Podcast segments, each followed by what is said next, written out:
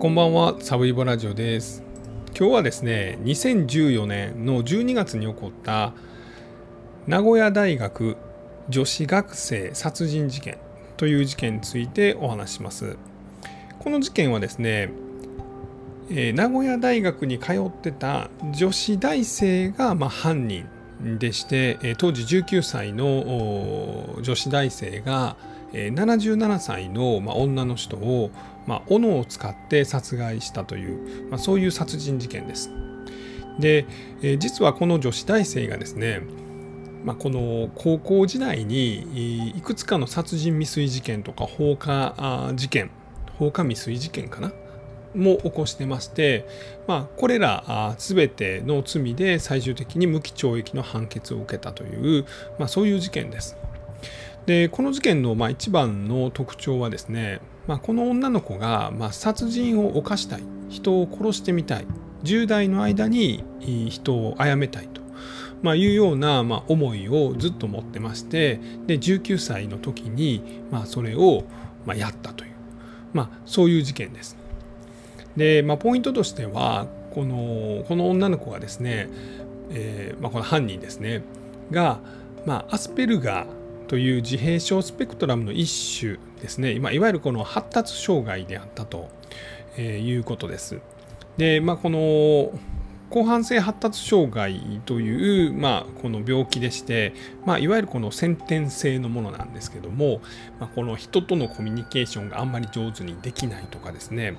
あとはこの何かのこだわり、まあ、こうしたいと思ったらそれがこう抑えられないと。いうことですね。まあ、そういうまあ、病気だったと。で実はまこういうそのアスペルガーとか発達障害とま殺人事件というのはまあ強く結びつく場合がありまして、まあ、例えばこの榊原事件とかもそうですねその人を傷つけることによってまあその気持ちよさみたいなのを感じるので、まあ、それを我慢することができないと。で最終的にこう人を殺めたり傷つけたりしてしまうという、まあ、いわゆるこの連続殺人犯に、まあ、ありがちなパターンであったということなんですね。なんで高校の頃からですねこの友達に、タリウムという毒薬を飲ましたりとか、友達んち焼こうとしたりとかあとは、最終的に、この77歳の、女性、人を殺したいということで、殺したという、まあ、そういう事件なんですね。で、えーあとはですねポイントとするとこの犯人の女19歳なんですけども、まあ、少女という方がいいのかな、えーなんですが、まあ、週刊新潮はですね、まあ、実名報道顔写真も出したということが、まあ、話題になりました。えーこの頃はまだ少年法が改正されていませんでしたので、まあ、今やったらですねおそらく実名も写真も出ると思います。えーなんですが、まあ、あの当時出たと、まあ、いうことが話題になったということですね。で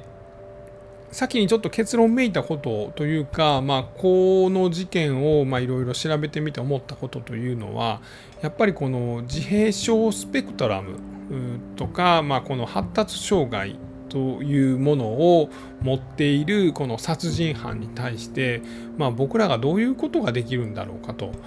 日本のこの社会というのはどういうふうにすることができるんだろうかというのはまた突きつけられた事件なのかなと、まあ、要は何かというと出てきたらまたやるでと。いうことなんですよね。でまあ、治療みたいなので薬物治療なんかでですね、まあ、殺人衝動を抑えると、いうようなプログラムがま組まれてまして偉い偉いお医者さんがですね、まあ、そういうことをやるわけなんですが、まあ、例えばですね、えーこれ2019年にあった事件だったかな、えー茨城県境町一家殺殺傷事件、えーご夫婦2人が殺されてナイフで殺されて長男さんも怪我大怪我を負わされたみたいな事件ですね。でこれ犯人の男は、まあ、このいわゆるこの自閉症スペクトラムだったということなんですね。なのでこの殺人の衝動が抑えれなくてですね。で、えっと、昔からもう女の子刺したりとかちっちゃい女の子の腹刺したりとかしてもう捕まってたのがまた出てきてですね最終的には夫婦を殺したみたいな、まあ、そこまでならないと、まあ、止められへんパターンが出てくるということなんですね。でこれに対してこの日本の社会システムというのが、まあ、どういうアプローチをできるのかというのはちょっとその今なお解決されてない問題としてあるんだなと、まあ、いうことを思いました。えー、ではまずですね、えー、この名古屋大学女子学生殺人事件、えー、まずは、えー、この殺人事件について見ていきます。でその後ですね、えー、この高校時代に行った、まあ、タリウムなんかによる殺人未遂事件。で、えあとはちょっと裁判の話というのをしていきたいと思います。2004年の12月7日です。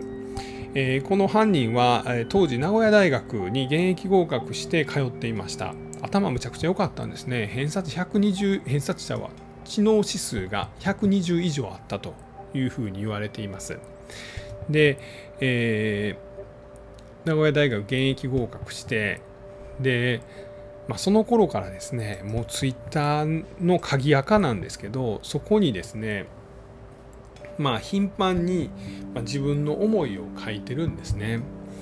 えー、親を刺し殺す夢を見る夢を見たとか人を殺したいとは思いませんただあ人を殺してみたいとは思います。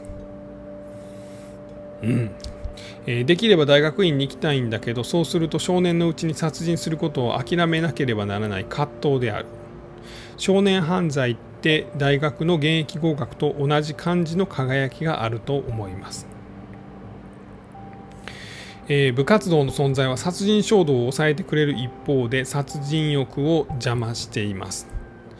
えー、人が死ぬという現象に興味があります、まあ、みたいなことをたくさん、まあ、書いていました。で、えー他にもですね今のところ殺人未遂なら何回かあるけど殺人はないんだよなとか、まあ、そんなんも書いてます。まあもうぶっ飛んでるということなんですね。で、えー、彼女はですねこの犯人は、えーと、77歳の女性と、まあ、宗教を通じて、えー、出会います。おそらくですけどこの女子大生はもうあの殺すターゲットを探してたんだと思います。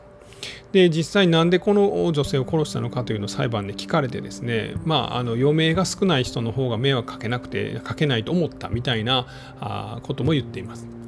でこの女性は、えー、エホバの証人諸見の塔かな？の、まあ、宗教団体に入っていました。で宗教の勧誘ということでこの女子大生に、まあ、勧誘したとみられます。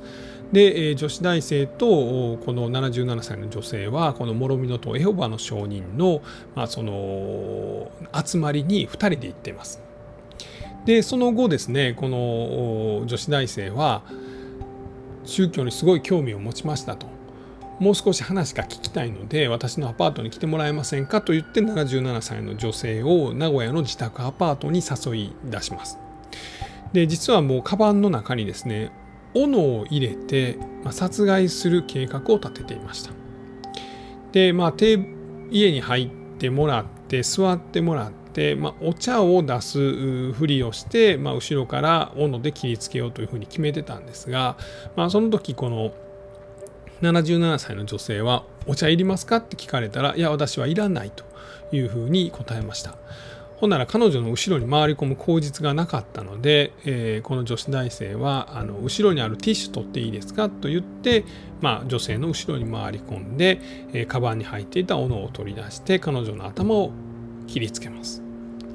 で、まあ、殴りつけた時、まあ、切りつけた時にですね、えー、女性は、えー、私を殺すのということを聞いたそうです。まあ、ぐさっともうすでに言ったタイミングだと思うんですけど、まあ、まだ言葉を発してたんですね。で、えー、それを聞かれた女子大生は「はい」と答えたと。で、えー、どうして？と、えー、77歳の女性は聞いたということです。まあ、それに対して女子大生は、えー、殺してみたかったからと答えたところで、えー、この女性が倒れたと。でそれから複数回斧で切りつけて、えー、自分の持っていたマフラーで首を絞めて、えー、この77歳の女性を殺害しました。でおそらく、まあ、この段階でこの女子大生のこの計画というか、まあ、このやりたいことっていうのは達成できたんだと思います。えー、この時ですねこの女子大生は自分の妹に、まあ、連絡をして、まあ、今からそっち帰るよという連絡をしました、えー、実家がですね宮城やったかな確か。仙台の方やったんですかね。そっちやったんですね。そっち帰るわと言って、えー、帰ります、え77歳の女性の死体は置きっぱなしにしてで、えそこから、え宮城の方に帰ってですねで妹と一緒に、まあ、最後の晩餐といって、まあ、ウイスキーを1本2人で飲んででその後、まあもう一回やってみたいことということで、まあ、この妹の友達の家と思い込んでた家に、まあ、放火しに行こうとします。でそこの郵便受けに、えー、っとジエチルエーテルやったかな？まあ、こう燃える液体ですね。麻酔とかにもなるんですけども、まあ、それをまあこの郵便受けに入れて、まあ、火をつけて、まあ、これ放火未遂ですね。で、えー、また実家に帰ってきます。でこの頃にですね、まあ、この77歳の女性の旦那さんが、まあ、家に奥さん帰ってこうへん。ということで、まあ、警察とか宗教法人に連絡をしてで、まあ、宗教の法人の方で、まあ、実は女子大生と会ってますというのが分かって、えー、部屋に行ったところ、まあ、亡くなった遺体が発見されて逮捕されたと、まあ、いうことなんですね。で、まあ、実はこの事件の、まあ、この、まあ、問題点というかはですね、まあ、実はこの女子大生がここに至るまで、まあ、たくさんの事件を起こしていた。で、えー、それがまあ防げなかったという、えー、そこそこで防げなかったというところなんですね。で、まあ、時系列に沿っていきますとですね、えー、この19歳の女子大生は、2014年の12月に77歳の女性を殺害しています。で、その2年前、2012年の5月に、まあ、このタリウムという毒薬を手に入れてですねでタリウム以外にもいろんななんか劇薬を持ってたらしいんですけどもで、えー、それでまずは中学校時代の同級生だった女の子にこのタリウムを飲ませます。でこれ殺人未遂ですね。でまああの同級生で別々の学校に通っている、まあ、親友やったというふうな2人なんですけども、えー、しばらく会えなくなるからカラオケ行こうよと言ってカラオケに誘い出して、えー、カラオケに出された飲み物にタリウムを入れます。でまあ、タリウムっていうのは実は昔から殺人に使われてましてですね、えー、皆さん知っててるかどうか分かんないですけどあのグレアム・ヤングというまあそのイギリスの連続殺人犯が、まあ、使ったのが、まあ、カリウムとタリウムということでで、えー、グレアム日記の毒殺日記とかいう本があるのかな。でこれがまあ日本でも流行ってですねで、えー、2005年に静岡の方でですねこの毒殺日記を読んだ女の子が自分の母親にタリウムを飲ませてでそれを観察日記みたいなのを書いててで、えー、これでまあこのお母さんを殺人未遂したという、まあ、そういう事件が起こります。でこれが結構その、えー、少女による毒殺日記だみたいなことで、まあ、話題になりましてでこれは2005年なんです。でこの名古屋の事件の女子大生はこの2005年のこの、女の子による母親の毒殺未遂にすごい影響を受けてですね私も誰かにタリウム飲ませたいみたいなことを思うんですね。思うかと思うんですけど、まあ、思ったんですね。で、まあ、いわゆるこのアスペルガーとかその自閉症スペクトラムなんでそう思うとですね後先考えず突っ走っていくんですね。でもタリウムを手にタリウムを手に入れてですねで親友やった中学校の同級生をカラオケボックスに呼び出してそこにタリウムをドリンクに入れて飲ませたと。でさらにその子はですね体調を崩すんです。入院してしまうんです。で知らぬ顔でですねお見舞いに行って大丈夫やっぱ調子悪いの？というようなことを聞きながら、まあ、彼女を観察していたということなんです。でさらにそれだけでは飽き足らずですね、えー、同じ2012年の5月から7月にかけまして、まあ、自分の通ってたこの仙台の高校ですねこれがまあ結構超進学校やったんですけどもそこの同級生たまたま近くに座ってた男子生徒にもタリウムを飲ませます。えーと彼が持ってたその水筒なのかペットボトルにですねタリウムを彼がいない間にさっさと混ぜてですね飲ませます。でこれによってもこの飲まされた男子生徒はですねある日起きたら髪の毛がボサッと抜け落ちて目がほとんど見えなくなって足が動かなくなりました。で徐々にま体調が悪くなるんですけどそれをままた日記のようにつけてですね。でついに彼は学校に来れなくなります、えー、ようやくですね、まあ、7月5月ぐらいに飲まされてで6月ぐらいから来れなくなったのかな。で7月ぐらいに復帰するんですけどまたそこでもう一度飲ませたということなんです。で実はこの辺りでですねこの女子学生の親ですねに、まあ、結構問題があるなと、まあ、と言ってもじゃあ自分がその立場になったらちゃんと対応できるのかなというのはちょっと分かんないんですけど、まあ、実は親は娘結構やばいというのを気づいてました。というのもですね、まあ、タリウムとか、まあ、いろんな劇薬をですね、まあ、娘は買い集めてたんですね。で、えー、これがですね、まあ、お父さんが見つけてですね、えーと、タリウムメタノール硫酸銅水酸化ナトリウム水銀とかまあコレクションしてたんですね。で裁判ではですね、まあ、なんでそんなんコレクションしてたんっていうのを聞かれてですねこの少女は、えー、コレクション半分人に投与したい気持ち半分でしたみたいなことを言ってるんですね。で実際にこの硫酸銅は自分で舐めたり妹に舐めさせたりそんなことをしてました。で、えー、それを父親が見つけるんですね。でも娘がやばいっていうのは知ってるんですこの父親も母親も。というのもまあその例えばこの人を殺すようなそのビデオとか本とか、まあ、そんなのが大好きでですねそんなのを見まくって読み漁ったりしてましたしそういうのをやってたんで、まあ、娘大概やばいなというの分かってたんですね。で警察にその劇薬いっぱい、まあ、自分らも飲まされると思ったんでしょうか娘が持ってるというのを親が言いに行きます。ほんならまあ警察に呼び出されてですねもちろんその劇薬没収されて厳重注意を受けますでこの時にちょうど学校で男子生徒が、まタリウム中毒で入院するということが起こります。でこれについて学校から家に連絡があります。えー、何々さん、まあ、違うと思うんですけど学校でこういうことが起こって何か心当たりありませんか、まあ、この時母親はありませんと、まあ、言うたそうです。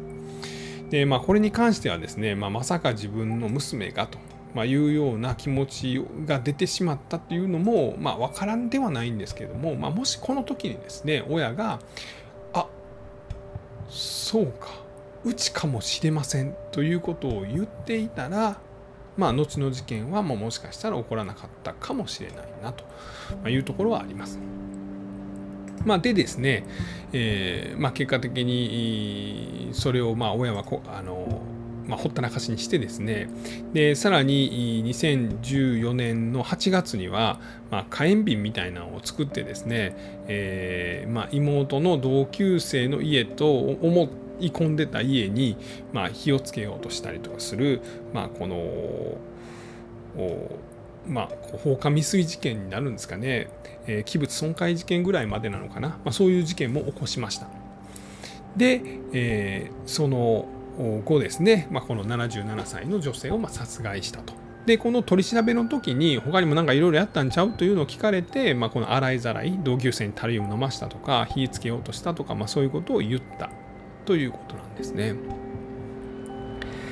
ではですね、この、まあ、結論から先言いましょうか、えー、この女子大生は最終的に無期懲役の判決が下されました。で、えー、もし詳しく知りたい方はですね、あの、ウィキペディアの、まあ、姉妹サイトみたいなんで、ウィキ、ウィキソースというのがあります。ここにですね、明大女子学生殺人事件一審判決というのがあって、判決文が出てます。えー、事件の詳細とか、まあ、どういうふうな判決が下されたのかみたいなのが書いてありますので、興味のある方はご覧になってみてはいいんじゃないかなと思います。で、えー、最後にですねこの、まあ、アスペルガー症候群とか自閉症スペクトラムとこの犯罪ということについて少しお話したいと思います。えー、まあ、さっきもちょっと話したんですが、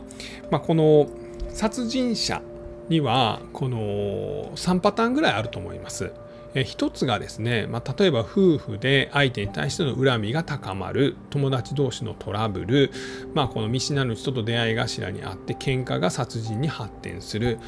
こいつ殺したのかみたいな気持ちで殺すっていうことですね。これがまあ一番よくある殺人者のパターンだと僕は思います。えー、次がですね、まあ、拡大自殺とでも言うんでしょうか、えー、人生に絶望して、まあ、世の中を恨んで自分はうまいこといかなくてそれは世の中のせいでもう自分なんか死んでやるという時に、まあ、この俺一人で死ぬのも腹立つからみんな殺してやるというパターンですね。まあこれ大量殺人につながりやすい、まあ、パターンですよね。例えばこの秋葉原、えー、通り魔事件とか池袋通り魔事件とかもそうですし何だったらあの北新地の放火事件とかもそうですよね。まあ、ああいうみんな巻き込んで殺してやるみたいなああいう事件ですね。でもう一つが、えー、このこいわゆるこの殺人衝動を抑えれない殺人者たちということですね。例えば榊原事件とかもそうですし、えー、まあ、この間2019年にあった茨城県境町の一家殺傷事件とかもそうです。えー、要は小さい頃から動物とか、えー、弱いものを傷つけて、まあ、それが快感につながってしまってて、えやったらしばらく落ち着くんですけどまたやりたくなって、まあ、人を殺めたりとか人を傷つけたりとか、まあ、そういったことを繰り返してしまうという人たちですね。でこれの多くがですねこの自閉症スペクトラムとか、えー、っと広範性発達障害とか、まあ、アスペルガーとか、まあ、ちょっと乱暴に言うと、まあ、大体同じ系統なんですね。でこれ何かというと、まあ、ルールとか規則とか、まあ、そういったものに関心が低くてで、えー、自分のこだわり、まあ、これがやりたいとかこういうことをしたいという思いを、まあ、抑えるのが苦手でで人のとのコミュニケーションも苦手で、えー、こう後先を考えずにその行動をとってしまうと、まあ、いうような性格とこの犯罪への欲求が結びついてしまうと、まあ、こういうことになってしまうということなんですね。で実は、えー、2012年に大阪地裁である判決が下りました。これ発達障害を持つ男性が実のお姉さんを、まあ、殺したという事件なんですね。これ検察官求刑懲役16年だったところ裁判官が最終的に下した判決は懲役20年でした。でこの時の理由がですね被告人はアスペルガー症候群という精神障害が認められることが影響しているというふうに認定しましたでその上で、えー、まあ、反省していないというところと通常の人と同様の倫理的非難を加えることはできないというふうに言いながら、まあ、精神障害の影響があるとはいえ十分な反省のないまま社会に復帰すればもう一度同じことをすることが心配されると。また社会にアスペルガー症候群という精神障害に対応できる受け皿が何ら用意されていないその見込みもないということで、えー、休刑を4年上回る懲役20年という判決が下されました。でこの判決自体は、まあ、結構非難されたんですけれどもやはり実際にですねじゃあこの殺人に対する欲求を抑えれない、まあ、殺人犯に対して、まあ、その治療プログラムというので、まあ、偉い精神科のお医者さんたちが、まあ、そういう治療を施してはいるんですけれども、まあ、その結果がもし出なければ、まあ、結果としてはまあ、この全く罪のない人がまた新たな犠牲者になってしまうっていうのには変わりはないというので、まあ、今後僕らはこういう殺人者殺人犯をまあどういうふうに扱っていくのかっていうのは、まあ、未だ問題が残ったままなんだなというのは感じました。で一応ですね発達障害に対する受け皿というのは、まあ、2005年に発達障害者支援法というのができてまして、まあ、これがですね、まあ、いろいろ都道府県に、えー、まあ、支援センターとか、えー、定着支援センターとかいうのがありまして、まあ、そこでですね例えば、まあ、このアスペルガーとか自閉症スペクトラムで犯罪を繰り返す人って何も殺人だけじゃないんですね、まあ、例えばこの賽銭泥棒みたいなのを繰り返してしまう人なんかもいるんです。でこの人は何で賽銭泥棒を繰り返すか。というと後先考えずに電車が好きやからとにかく電車を乗るために出かけてしまうと。で本当だったらちゃんとお金を持っててですねでお金がなくなったら帰ってきてまたお金を貯めると。でもその発達障害でとにかく電車が乗りたい後先考えず電車に乗りたいんだっていう人はお金がなくなるまで電車に乗り続けてしまうと。でなくなってあれもう俺乗られへんやんとなって、えー、神社に行って賽銭箱ひっくり返してお金取ってもう一回電車に乗ろうとする。で捕まるまでそれを繰り返してしまう。でそういう人に対してはこういう支援センターでいや何々さんと。何もそこまで電車に乗らんでもええしな乗りたきゃ乗ってもええんだよと。でももしお金がなくなったらこのお守りを使おうと。ここに10円入ってるからね、これを電話ボックスに入れて、110番押してと、110番じゃない、どこどこに電話してと。で、え、助けに来てほしいと言ったら僕ら助けに行くからと。まあ、いうようなことをしたりとか、まあ、もし電話もできへんかったら、まあ、その時は町の交番に行きなさいと。賽銭箱ひっくり返す前に。で、そこで、え、電話番号を見せて、ここに電話してほしいんだと言ったら、まあ、しばらくその発出所に置いてもらえるかもしれないし連絡を受けたら支援センターの人が迎えに行くからねと、まあ、いうようなこの解決手段をま学んでいってもらうみたいなプログラムをすることによってこの自閉症スペクトラムとかあの発達障害の人の犯罪を減らしていこうという取り組みは行われています。素晴らしいことだと思います。まあ、ですがそのやり方で100%この殺人を犯した人たちの治療ができるのかどうかっていうのはまた少し不安が残る部分でもあるのかなということを思いました。えー、今日はですね2014年に名古屋で起こりました名古屋大学女子学生殺人事件についてお話をさせていただきました。最後まで聞いていただきましてありがとうございます。